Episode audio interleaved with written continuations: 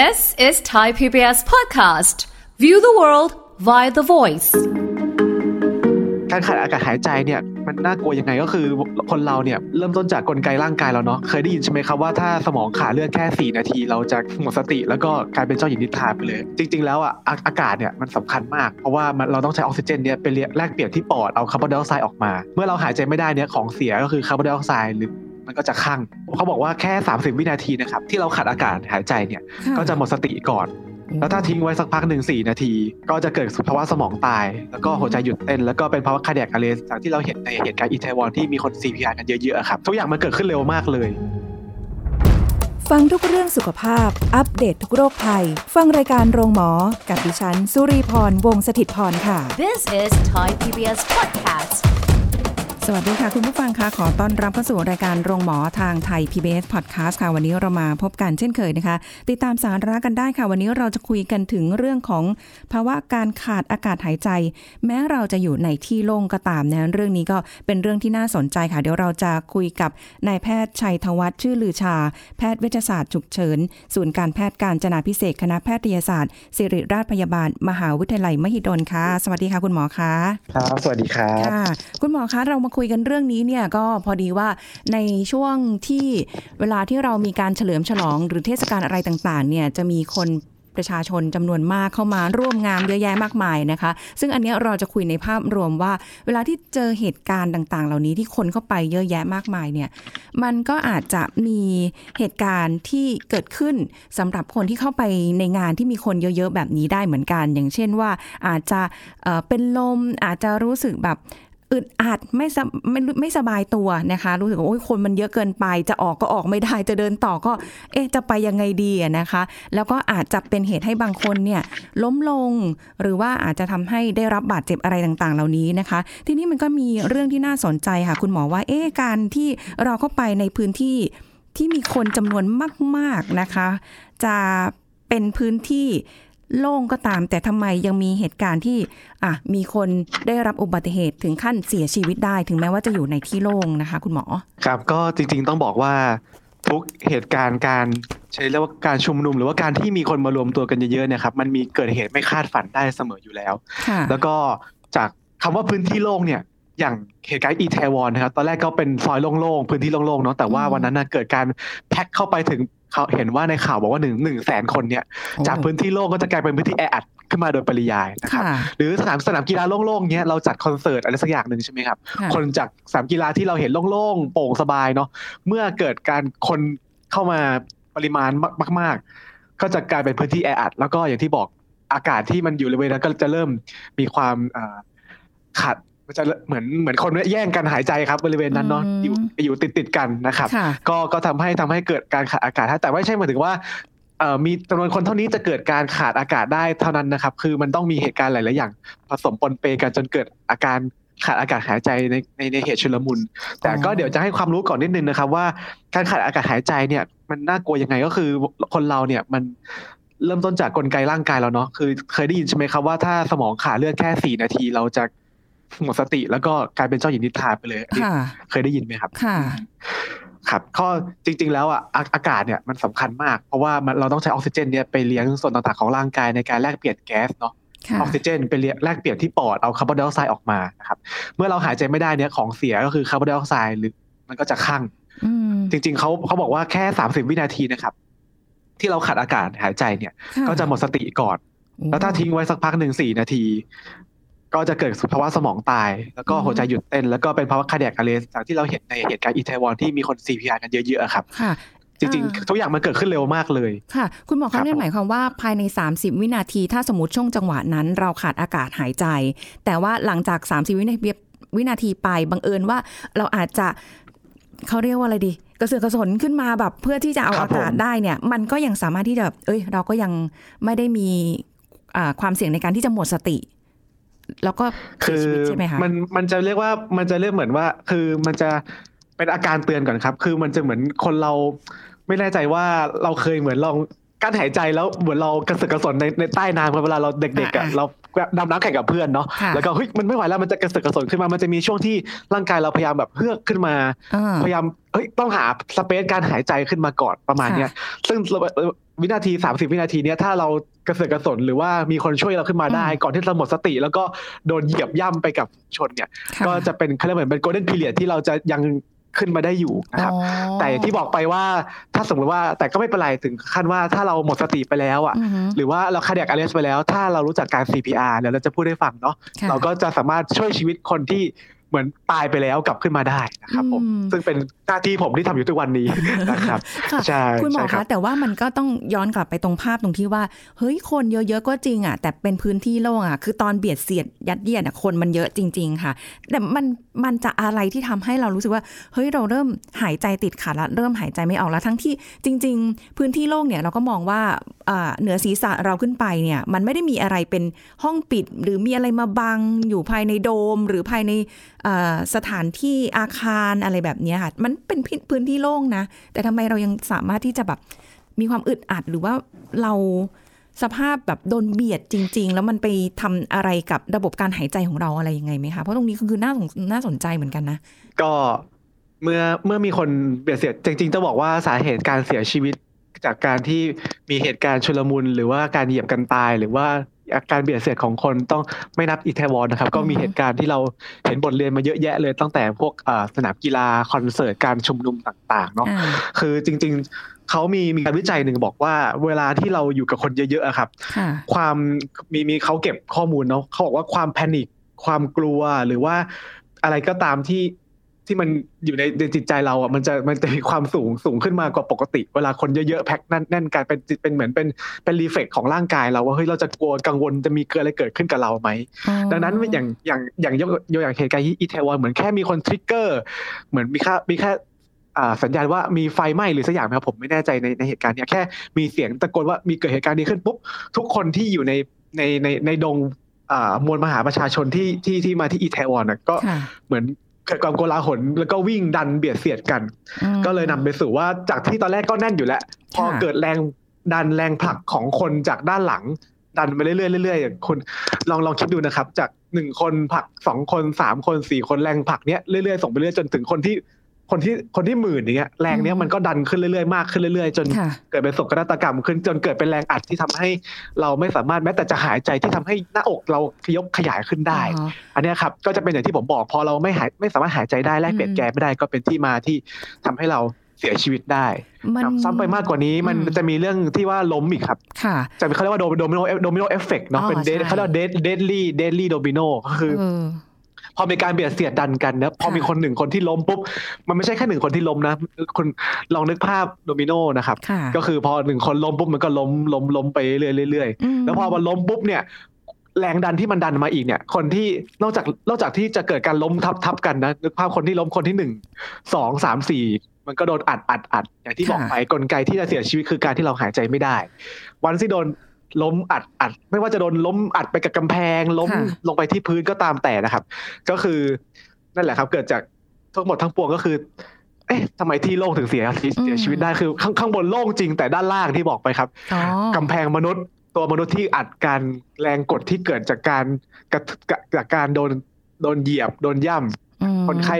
คนไข้เอ้ยไม่ใช่คนไข้เออผู้ประสบภัยก็ไม่สามารถหายใจได้ ก็ค่ะนำไปสู่ การเสียชีวิตความข่าวเศร้าตามที่มาได้ก็เลยโอ้ไม่ไม่ไม่ใช่มองว่า โอ้ที่ที่ต้องโล่งเป็นสนามกีฬาใหญ่โตทำไมก็ยังมีเหตุเหยียบกันตายได้เพราะว่าอย่างที่บอกว่าที่ที่ผมบอกโล่งแค่ไหน แต่ถ้าคนเบียดเสียดกันเกินค่ะเกินก่อนคือตามหลักการแพทย์จะมีจริง ๆ มันมีเขาเขาบอกว่าถ้าเกินผู้มาชุมนุมเกินหนึ่งพันคนไม่ว่าจะอยู่ในพื้นที่ใดก็ตามนะครับค่ะเขาบอกว่าเนี่ยเป็นถือว่าเป็นการประชุมนุมที่มีจำนวนคนมากแล้ว ซึ่งตามการแพทย์ฉุกเฉินของทางอเมริกาเขาเขาค่อนข้างทำไปดีเขาบอกว่าถ้าเป็นแบบเนี้ยอืมผู้จัดงานอะ ต้องมีแผนการรับมือเลยว่าเฮ้ยเมื่อคนมี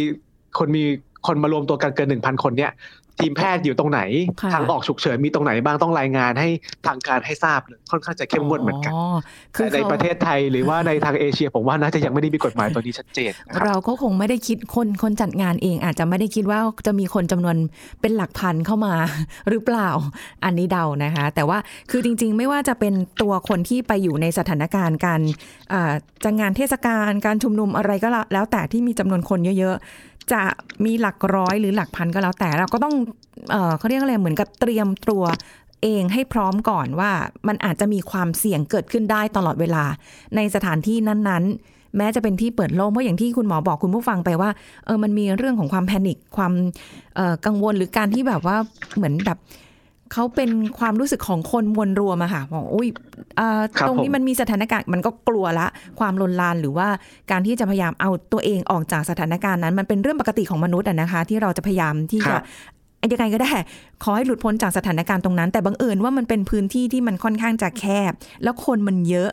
มันก็เลยทำให้อาจจะเกิดเหตุการณ์ที่หลายคนเป็นลมหมดสติกันไปได้ คุณหมอแล้วอย่างนี้คือ ถ้าคนจำนวนเยอะๆเนี่ยโอ้โหมาเป็นหลักร้อยหลักพันเราเราอยู่ในงานนั้นเราอาจจะประเมินไม่ได้แต่รู้แหละว่าเฮ้ยคนมันเยอะนะ อืมถ้าถ้าเรารู้แล้วเนี่ย เราเราควรจะ ระมัดระวังตัวยังไง หรือเราควรที่จะสังเกตตัวเองไหมว่า เออ ถ้ามีอาการอย่างเงี้ย เราเริ่มไม่ไหวละ ควรจะออกจากพื้นที่นั้นจริงๆ ก็มีตัวเลขอีกแต่อันนี้ผมว่ามันเป็นทางทฤษฎีไปหน่อยเนาะ เวลาเรียนพวกนี้ไอทีอ้างอิงทฤษฎีเยอะไปนิดนึงคือเขาบอกว่ามีมีวิจัยบอกว่าคนคนประมาณสองถึงสี่คนต่อตารางเมตรนะครับนึกภาพหนึ่งตารางเมตรเนาะ ถ้าแค่มีแค่สองถึงสี่คนเนี่ย จะปลอดภัยค่ะแต่ถ้าเกิน ประมาณหกถึงสิบคนเนี่ยต้องเฝ้าระวังแล้วว่าเริ่มเริ่มมีความแออัดของผู้คนขึ้นมาค่ะนะครับอืมแต่ถ้ามากกว่าสิบคนต่อตารางเมตรนึกภาพนะหนึ่งตารางเมตรหนึ่งหนึ่งคูณหนึ่งตารางเมตรเนี่ยค่ะมีคนอัดกันอยู่สิบมากกว่าสิบคนเนี่ยเขาบอกเป็นสถานการณ์อันตรายแล้วถ้าเอ่อเอ่อ ผู้ผู้รับฟังผู้ผู้ชมผู้ฟังผู้ฟังได้ได้ฟังค่ะอยู่แล้ว รู้สึกว่าตัวเองอะต้องต้องไปอยู่ในที่ที่โอ้โหรอบข้างมากมากกว่าสิบคนแล้วอย่างเงี้ยค่ะเป็นสถานการณ์ที่สุ่มเสี่ยงที่จะเกิดภาวะการการแอแออัดแล้วก็นำไปสู่การขาดอากาศหายใจในในในในเหตุที่มีคนเยอะๆนะครับ ก็เอ่อต้องหลีกเลี่ยงค่ะถ้าเห็นในในในในคลิป t ิ k t o k ของของอีทวาจะมี จะมีมีผู้ใช้ t ิ k t o k คนหนึ่งที่เขาเห็นว่าโอ้โหขึ้นจากสายรถไฟฟ้าไปอะเขามองแล้วคาดการณ์ข้างหน้าเนี่ย ไม่มีทางเดินเลย ไม่มีค่ะมันเกินสิบสิบสิบคนต่อตารางเมตรแน่ค่ะแล้วก็เพราะฉะนั้อนยๆอย่างอย่างที่หนึ่งคือเออเราต้องถอยเขาเอาอย่างเงี้ยเขามีสติเขามองว่าไม่ได้แล้วสถานการณ์อ่าฮะดูไม่ปลอดภัย คือในในในแพทย์ฉุกเฉินนะครับ จริง ๆ เราเราอยากช่วยคนไข้เต็มเต็มเต็มเต็มความสามารถเรานะแต่สมมติว่าตัวผมเองเนี่ยเข้าไปช่วยคนไข้ แต่ว่าคนไข้อะ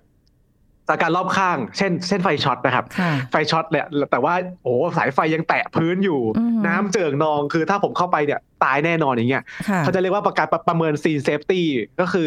ก็คือ scene scene เขาเรียกเขาเรียกว่าสถานการณ์ของ ณเวลานั้นที่เราจะเข้าไปช่วยเหลือผู้ป่วยอะอืมไม่ไม่ปลอดภัยพอแบบเนี้ยหมอเราก็จะไม่เข้าไปช่วยนะครับอาจจะมองว่าอุ้ยหมอใจร้ายจังเลย แต่ถ้าเราเข้าไปเนี่ยจากผู้ป่วยหนึ่งคนจะกลายเป็นสองคนและเออสามคนและสี่คนค่ะอันเนี้ยก็คือเป็นเป็นเอามาประยุกต์ประยุกต์ให้คุณผู้ฟังทราบเหมือนกันว่า ทุกอย่างเราต้องมีสติ แล้วก็ต้องประเมินสถานการณ์ให้ให้รอบคอบต้องคิดให้รอบคอบครับว่าอือฮึอย่าไปเนี้ยไม่ไม่ปลอดภัยแล้วโอ้โหเราอุตส่าห์แต่งตัวมาสวยจริงเตรียมจะมาแต่โอ้โหแต่ดูแล้ว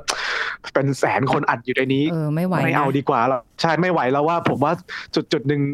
อาจจะต้องถอยนะครับ อันนี้อันอืมอย่างที่หนึ่งค่ะคือประเมินตั้งแต่แรกเลยว่าว่าว่าเราเราคาดการณ์แล้วแบบนี้ไม่ปลอดภัยไม่เซฟค่ะอันเนี้ยเราก็ถอยเลยนะครับอืมสองสองสองก็คืออีกอันหนึ่งที่เป็นเหมือนทิปทิปเล็ก ๆ นะครับ ก็คือพวกเอ่อชุดชุดต่างๆ ที่เราที่เราสวมใส่มาค่ะอย่างเช่น อย่างเช่นในในเทศกาลของ อีไทวอนเนี่ยผมเข้าใจว่าเป็นงานฮาโลวีนที่ทุกคนต้องการมาเฉลิมฉลองเนาะค่ะหลายคนก็ใส่ส้นสูง ใส่เสื้อผ้าแบบแต่งตัวเป็นแฟนซี มีความแบบระยงระยางใช่ไหมฮะอ่าฮะมีผ้าผ้าคลุมผ้าคลุมมีนู่นนี่นั่นอ c เซสซอรี่เยอะแยะไอ้พวกเนี้ยก็เป็นอีกหนึ่งอย่างที่จะทำให้เอ่อเราอะเกิดการพลาดทำให้อยู่ในจุดที่มันอับ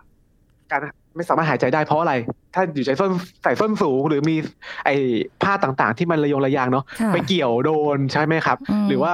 คนไปเกี่ยวโดนคนแล้วคนอีกคนนึงวิ่งแล้วฉุดเราล้มอย่างเงี้ยอืมอะไรอย่างเงี้ยครับหรือว่าค่ะส้นสูงก็นี่ก็รู้อยู่แล้วว่าค่ะทรงตัวไม่ดีอย่างเงี้ยก็จะนำไปสู่การที่เราโดน ล้มลงไป แล้วก็โดนเหยียบแล้วก็ขาดอากาศหายใจในที่สุด อันนี้ก็เป็นวิธีป้องกันเล็กๆน้อยๆที่ผมจะจะแนะนำครับค่ะแล้วก็วิธีเอาตัวอะกลับมาเอาตัวรอดก่อนแล้วกันเนาะอืมถ้าสมมติว่าตกตกอยู่ในสมมติว่าอะหลงหลงหลงตัวเข้าไปแล้วอยากเที่ยวมากจริงๆอือฮึเราเข้าไปอยู่ในฝูงชน ไม่ว่าจะเหตุการณ์ใดก็ตามทั้งคอนเสิร์ตทั้งงานเฉลิมฉลองต่าง ๆ ซึ่งตอนนี้ก็ใกล้เนาะเพราะว่ามันเป็นเรา post covid แล้วก็ใกล้จะช่วงปีใหม่เทศกาลคริสต์มาสในธันวาผมว่าก็น่าสนใจนะครับที่ที่เอาเรื่องนี้มามาพูดนะครับ ก็ยินดีที่ที่จะพูดให้ฟังนะครับ ก็คือเขาก็บอกว่า เวลาเราเข้าเข้าไปอยู่ในบริเวณนั้นนะครับ คิดง่าย ๆครับ เราต้องการทำยังไงก็ได้ คิดว่าเอ่อให้เราสามารถหายใจได้อ่าการที่เราจะเสียชีวิตจากการที่เราอยู่ในที่ที่คนเยอะๆคืออะไร คือที่เราขาดอากาศหายใจถูกไหมครับค่ะคิดง่ายๆว่าเราจะเอาตัวรอดก็ก็คือทำไงก็ได้ให้เราสามารถหายใจเข้าออกได้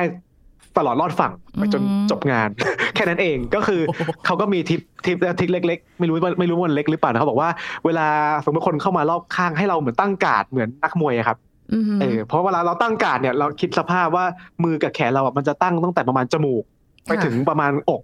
อกเนี่ยก็ประมาณหนึ่งแล้วทำให้อย่างน้อยจมูกหายใจได้อกขยายได้ แค่เนี้ยเราก็รอดแล้วครับ เราก็จะไม่เกิดการขาดอากาศแล้วอ๋อครับผม อันนี้คือวิธีหนึ่งตั้งการดแบบตั้งมวยก็ได้หรือจะทำเหมือนกอดอก กอดอกให้สร้างเป็นสเปซส่วนตัวขึ้นมาที่บริเวณช่องอกก็ได้ครับ อย่างน้อยคือ ถ้าจมูกจมูกมันมันบริเวณใบหน้าเราบางทีเราอาจจะพอหันซ้ายหันขวาได้ แต่ว่าหน้าอกเราเนี่ย ถ้ามันโดนบีบอัดเข้ามาสควีสเข้ามาเนี่ยแล้วหายใจไม่ได้อันเนี้ยจะเรื่องใหญ่กว่า ก็อืมก็จะมีบางคุณหมอบางท่านแนะนำว่าอย่างน้อยสร้างพื้นที่บริเวณหน้าอกเราให้มันให้ทรงอกเราสามารถขยายขึ้นลงได้แค่นี้ก็ เป็นวิธีการเอาตัวรอดแบบหนึ่งแล้วครับ อ๋อ ก็เหมือนกับว่าอย่างถ้าในมุมมองของแพทย์ฉุกเฉินเองเนี่ยในการที่จะเอาตัวเองออกจากสถานการณ์ตรงนั้น คือแน่นอนว่าการหายใจหรือการความอึดอัดของแต่ละคนมันมีไม่เท่ากัน บางคนอาจจะรู้สึกว่าเออฉันยังพอไหว บางคนอาจจะบอกเฮ้ยฉันไม่ไหวแล้ว ซึ่งแต่ละคนความอึดอัดตรงนั้นเนี่ยอาจจะไม่เท่ากัน ยิ่งถ้าเกิดว่าคนที่จะไม่ได้สูงมากนักอะนะคะ แล้วก็แบบ อาจจะอยู่ต่ำกว่าหรืออะไรเงี้ยบางทีความอึดอัดเขาอาจจะมากกว่า แต่ยังไงก็ได้ให้มันมีสเปซตรงบริเวณพื้นที่หน้าอกเรา อาจจะกันเอามือกันคนอื่นที่จะเอาแขนมาเบียดตัวเราหรืออะไรใช่ใดครับๆก็แล้วใช่ครับแต่ เออ อันนี้ก็น่าจะแบบเป็นแนวทางให้สำหรับคุณผู้ฟังได้บางทีเราไม่ไม่ทันคิดนะคะ คุณหมอ แบบใช่ใช่มันกำลังเพลินอะมันกำลังสนุกอะแล้วก็ถูกต้องถูกต้องบางทีเราเดินเข้าไปอะตอนแรกเนี้ย ก็คนยังไม่เยอะ แล้วก็เดินเข้าไปอยู่ๆโอ้ยคนครับมาจากไหนไม่รู้แป๊บเดียวคนล้อมตัวเราไปหมดละ อยู่บริเวณกลางๆหรืออะไรเงี้ย จะจะเดินหน้าโอ้ยก็เดินไม่ได้ จะถอยหลังก็ยิ่งไม่ได้ใหญ่เลย ไปทางไหนไม่ได้ครัเนี่บยผมเราก็ต้องมีวิธีกันตัวเองเอาไว้ แล้วก็พยายามที่แบบอันนี้ก็สำคัญเนาะคุณหมอคืออย่าล้มเนาะใช่ไหม จริงๆ ผมก็มีทริคอีกนิดนึงเขาบอกว่าถ้าสมมติว่าไม่ไม่ไม่รอดแล้วอ่าแต่งตัวมาเต็มแล้วโดนผลักจนล้มแล้วเขาก็บอกว่า คือฝรั่งเขาจะใช้คำว่า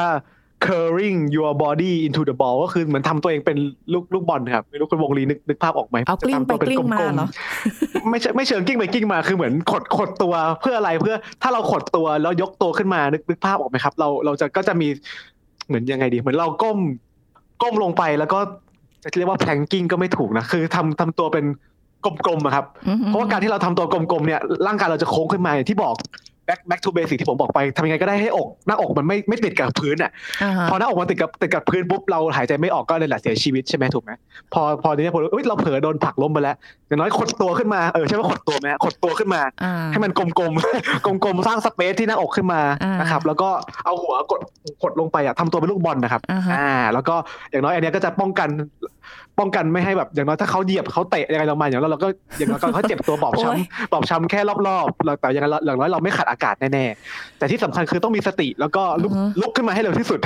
แล้วก็ขอความช่วยเหลืออันเนี้ยนะครับแต่อันนี้อันนี้คือเป็นทิปทิปแบบอืมในกรณีที่โจรโจรตัวแล้วจนตรอกแล้วล้มอืมแล้วก็อย่างน้อย อย่าให้อกมันไปชิดพื้นอ๋อต้องสร้างสเปซให้กับอกหน้าอกเราให้หายใจได้ค่ะนะคอารับรมณ์เหมือนตัวนี้เลยอะนึกถึงตัวเอ่อตัวนิ่มตัวนิ่มตัวนิ่มตัวนิ่มที่ใช่นขดใช่ตัวที่แบบพอไปโดนใช่ปุ๊บขดเขาก็จะขดตัวขดตัวกลมอ่าใช่อ่าแล้วประพมาณอนั้นนะครับ อันนี้คือคือคือสิ่งที่เขาเขาฝรั่งเขาบอกว่าเป็น curling into your body into ball อะลูกลูกอืมทำตัวเป็นลูกบอลอ๋อประมาณแต่ไม่ใช่กิ้งไปกิ้งมาให้คนเตะนะแต่ว่าแต่ว่าอย่างน้อยคือ คือเออต้องกิ้งคือต้องคือทำตัวบอลเป็นลูกบอลแต่ว่าอยู่นิ่งๆตรงนั้น แต่ผมก็ตอบยากนะอาจจะโดนเตะไปเตะมาแต่อย่างน้อยมันก็มีที่อืมที่สเปซอะให้ให้ให้ให้หน้าอกเราขยายหายใจได้อาจจะเจ็บอย่างที่บอกเจ็บตรงแขนขาที่โดนเตะบ้างแต่อย่างน้อยคือคือคือถ้ามันแขนหักขาหักไม่ถึงตายครับเข้าใจไหมฮะไม่แต่แต่ถ้าเราขาดอากาศหายใจที่ผมบอกไปสี่นาทีตายเลย ไม่แต่ว่าเกิดอย่างนั้นน่ะ คือเราไม่ทันจะแบบ เขาเรียกอะไรม้วนตัวขดตัวกลมๆอะโดนเหยียบไปแล้วอย่างเงี้ยก็ไม่ไหวเนาะอาจจะจุกได้บางนะทีเกิดบางทีถ้าเรามีมีสติพอพอจะฮึบฮึบฮึบขึ้นมานิดนึงทำตัวเป็นลูกบอล แต่ว่าอย่างที่บอกทั้งนี้ทั้งนั้นอย่าถึงเออขั้นล้มครับ ใช่ตัวใช่ให้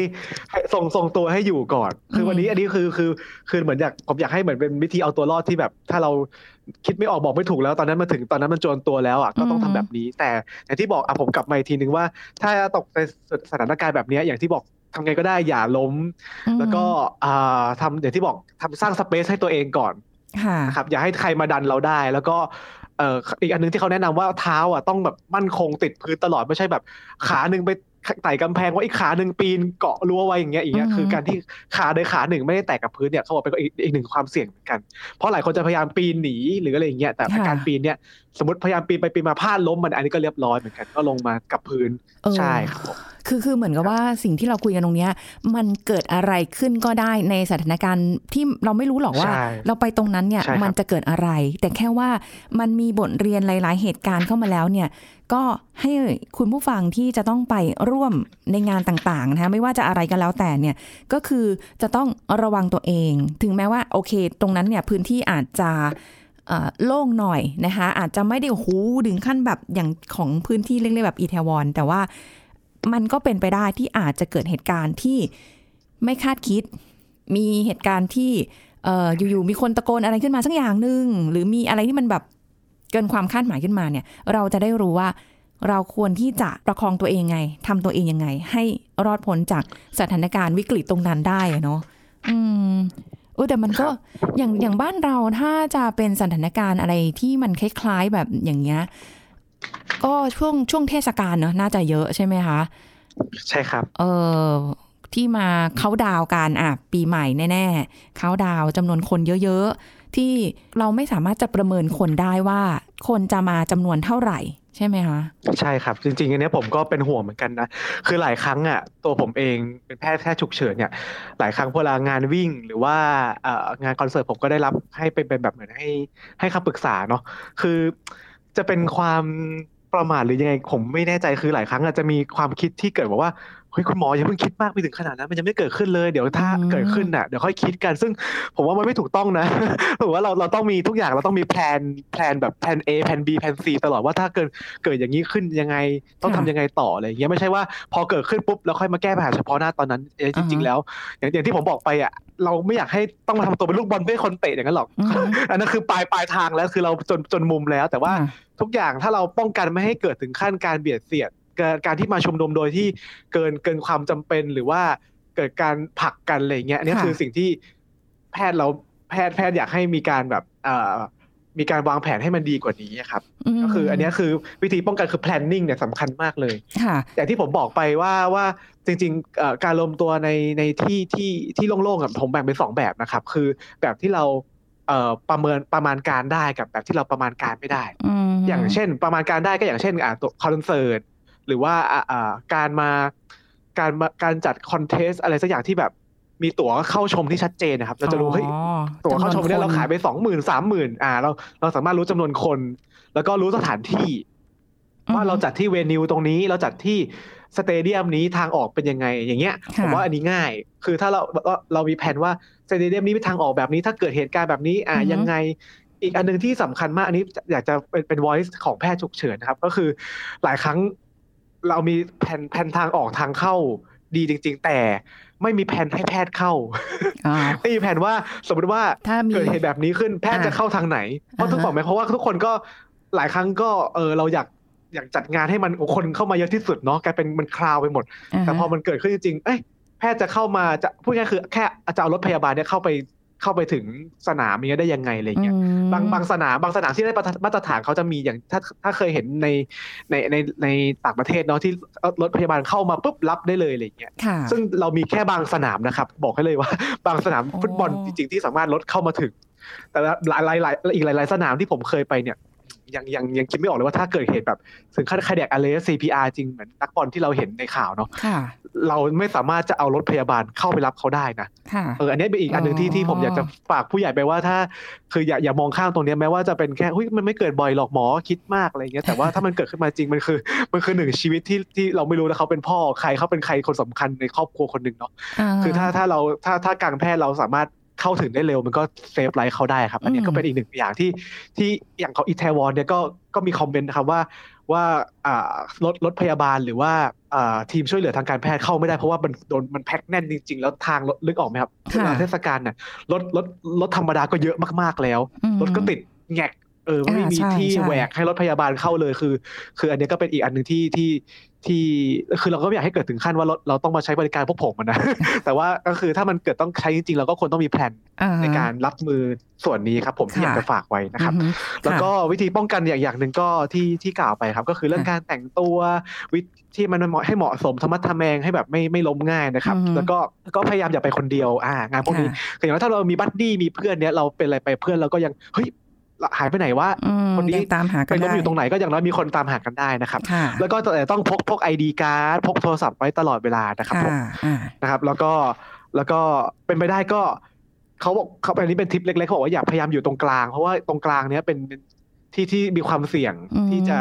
โดนเหยียบโดนทับแล้วก็เป็นโดมิโนเยอะครับค่ะหรือว่าไปไปชิดติดติดกำแพงเกินไปก็อันนั้นก็เสี่ยงเพราะโดนอัดเข้ากำแพงก็เกิดการเอ่อขาดอากาศหายใจได้ แล้วก็ค่ะที่สำคัญสุดท้ายนะครับ ตั้งสตินะครับถึงแม้วันนี้ผมจะสอนอะไรไปเต็มที่เนี่ยพยายามให้ทิปอะไรไปเต็มที่ แต่ว่าวันนั้นโอ้โหแพนิคโกลาหลเอ้ยตกใจมีคนมีเสียงร้องว่ามีไฟไหม้มีอะไรอย่างเงี้ยค่ะก็ไหลไปตามฝูงชนสติเตลิดก็ เกิดปัญหาแล้วก็อ่านนำไปสู่โศกนาฏกรรมครับผมค่ะก็ต้องระวังด้วยนะคะ คนจัดงานเอง คนที่ไปงานเองนะคะ ก็ต้องระวังในทุกมิติเลยแหละนะคะ ต่อไปเราอาจจะเห็นภาพนะคะ การไปงานตรงกลางจะไม่มีคนค่ะจะมีแต่คนรอบนอกคุณหมอบอกว่าอย่าไปอยู่ตรงกลางนะคะอ่าวันนี้ก็ได้แนวทางไว้นะคะ เพราะว่ามันก็จะมีช่วงเทศกาลซีซั่นต่าง ๆ อะไรแบบนี้แหละค่ะ ให้เป็นแนวทางไว้เนอะไม่อยากให้เกิดเหตุการณ์อะไร ให้คุณหมอว่างแหละดีแล้วนะคะ ไม่ต้องใช่ครับใช่ครับไม่ต้องไปใช้เพงานราะคุณว่าหมอจริงๆห้องห้องฉุกเฉินตอนช่วงปีใหม่นี้ก็บอกเลยเลยว่าเออนี่ก็เป็นสมรภูมิลบๆอยู่แล้วอย่าอย่าเพิ่มอย่าเพิ่มสมรภูมิให้หมออืมฉุกเฉินหรือหมอ เราต้องทำงานเพิ่มเลยฮะค่ะไม่ต้องกลัวคุณหมอว่างค่ะไม่ต้องกลัวคุณหมอว่างใช่ครับไม่ต้องกลัวครับผมคค่ะรับเอาล่ะสำหรับในในอันนี้เรื่องราววันนี้ก็ได้แนวทางกันไปเรียบร้อยแล้วนะคะขอบคุณคุณหมอค่ะที่มาร่วมพูดคุยในรายการโรงหมอของเราด้วยนะคะ ขอบคุณค่ะสควัรัสบดียินดีค่ะมากๆเลยครับขอบคุณมากครับสวัสดีค่ะ เอาละค่ะคุณผู้ฟังคะหมดเวลาแล้วกับรายการโรงหมอทางไทย PBS Podcast นะคะ เราจะพบกันใหม่ครั้งหน้าค่ะ ขอบคุณที่ติดตามรับฟังนะคะ วันนี้ลาไปก่อนสวัสดีค่ะ This is Thai PBS Podcast. การทำ CPR สำคัญอย่างไรต่อการช่วยชีวิตผู้ที่ประสบเหตุบางอย่างที่ไม่หายใจนายแพทย์ชัยธวัฒน์ชื่อลือชา ศูนย์การแพทย์การจนาพิเศษกคณะแพทยศาสตร์ศิริราชพยาบาล มาเล่าให้ฟังครับ การ CPR เนี่ยคือถ้าเป็นภาษาอังกฤษก็คือ cardiopulmonary resuscitation นะครับคือเป็นการฟื้นคืนชีพ จริงๆ เป็นการใช้แค่สมองและสองมือเรานะครับ ก็สามารถช่วยชีวิตคนได้แล้วนะ ผมให้คำจำกัดความตรงนี้ไว้เลยนะครับค่ะก็คือเมื่อคนเราหมดสติอะครับผมนะครับ ไม่ว่าจะเกิดจากเหตุใด ๆ ก็ตามนะครับอือหือเมื่อเราหัวใจหยุดเต้น เราจะทำยังไงก็ได้เพื่อให้หัวใจเนี้ยมันกลับมาเต้นชั่วคราวก่อน เพราะฉะนั้นการกดบริเวณหน้าอกเนี่ยครับค่ะก็จะเป็นการทำให้ หัวใจเนี่ยกลับมาเต้นได้ปกติเหมือนเหมือนเหมือนเต้นชั่วคราวก่อนนึกนึกนึกนึกภาพค่ะหัวใจเราอยู่ตรงนึกนึกภาพก่อนนะครับว่าร่างกายคนเราเนาะหัวใจอยู่ตรงหน้าอกค่ะเยอะไปทางด้านซ้ายนิดหนึ่งนะครับอ่าผม ซึ่งเมื่อหัวใจหยุดเต้นจากเหตุใดๆก็ตามเนี่ย ถ้ามันหยุดเต้นไปนานๆเนี่ย เลือดจะไปเลี้ยงเลือดเท่าเท่ากับร่างกายเรา shutdown ไปเนี่ย หัวใจที่มันปั๊มเลือดไปเลี้ยงส่วนต่างๆของร่างกายอะ มันก็ไม่ไม่ไม่เกิดขึ้นถูกไหมครับค่ะสมองขาดเลือดไตขาดเลือดตับขาดเลือด ก็ทำให้อวัยวะเหล่านี้วายอืมไม่สามารถทำงานได้ฉะนั้นระหว่างเนี้ยระหว่างที่เรายังไม่ทราบสาเหตุว่าเป็นจากอะไรอย่างน้อยเนี่ย ให้หัวใจอะมันปั๊มขึ้นมาก่อน ให้มันให้มันบีบตัว ให้เลือดไปเลี้ยงส่วนต่างๆ ของร่างกายให้มันเหมือนให้มัน reserve ไว้ก่อนค่ะชั่วคราว เพราะฉะนั้นการที่เราเอามือกดไปบริเวณหน้าอกเนี่ยก็คือเหมือนเราอะเอามือเนี้ยไปบีบบริเวณหัวใจค่ะให้เลือดมันปั๊มให้เลือดมันปั๊ม ไปเลี้ยงส่วนต่างๆ ของร่างกายแล้วเป็นการยื้อชีวิตรอไว้ก่อน ก่อนที่จะทีมแพทย์จะมาถึง หรือว่าก่อนที่จะเราจะได้รับการรักษาจากทีมแพทย์นะครับ เมื่อเราเห็นคนนอนหมดสติอย่างเงี้ยอันดับแรกคือเข้าไปปลุกเกือบปลุกตื่นก่อนเพราะฉะนั้นสมมติว่าเอ้ยเขาอาจจะหลับอยู่หรือเปล่าอย่างเงี้ยเพราะฉะนั้นถ้าเราตบที่ตบที่บริเวณไหล่อ่าหฮะรือเรียกเขาดังๆเนี่ยส่วนใหญ่ค่ะเขาก็ถ้าไม่หลับลึกจริง ๆ ก็ต้องตื่นอยู่แล้วแหละครับเขาก็จะตื่นขึ้นมาอ่าต้องรู้สึกตัววันที่เราวันที่เราตบหน้าตบตบหน้าอกแล้วจริง ๆเขามีกันหนึงคือแต่จะต้องเปิดเปิดเสื้อออกแล้วดูว่าหน้าอกอ่า ขยับหรือเปล่าอืมถ้าหน้าอกถ้าตบแล้วไม่ตื่นหน้าอกไม่ขยับอย่างเงี้ยค่ะคือไม่ถึงขั้นต้องเอามือไปอังที่จมูกเนี่ยนะครับจริงๆเราดูดูคร่าวๆที่ที่หน้าอกก็พอว่าขยับไหมแบบเนี้ยค่ะประมาณ10วินาที10วินาทีนะครับ ก็ค่ะอาจจะสตาร์ท CPR เริ่มการกดหน้าอกได้เลย This is Thai PBS Podcast. ติดตามรายการทางเว็บไซต์และแอปพลิเคชันของไทย PBS Podcast Spotify, SoundCloud, Google Podcast, Apple Podcast และ YouTube Channel Thai PBS Podcast Thai PBS Podcast. View the world via the voice.